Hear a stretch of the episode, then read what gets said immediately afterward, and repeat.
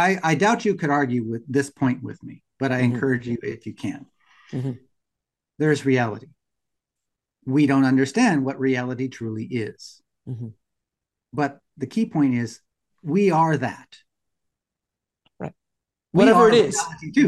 Whatever it is, whatever we are it. Is. it. Yeah. Whatever it is, we are it.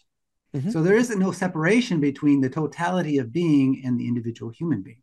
People will say, okay, well, the universe isn't conscious, but I am. And I would I would oh. say this back to them. When you speak and when you think, have you ever considered that it is the universe that is speaking and thinking through you? Because that is what's happening. You're a bag of atoms. How is it a bag of atoms can self-reflect?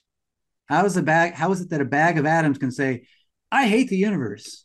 Well, if you're if a bag of atoms is saying that, it's kind of funny because you're saying you hate yourself.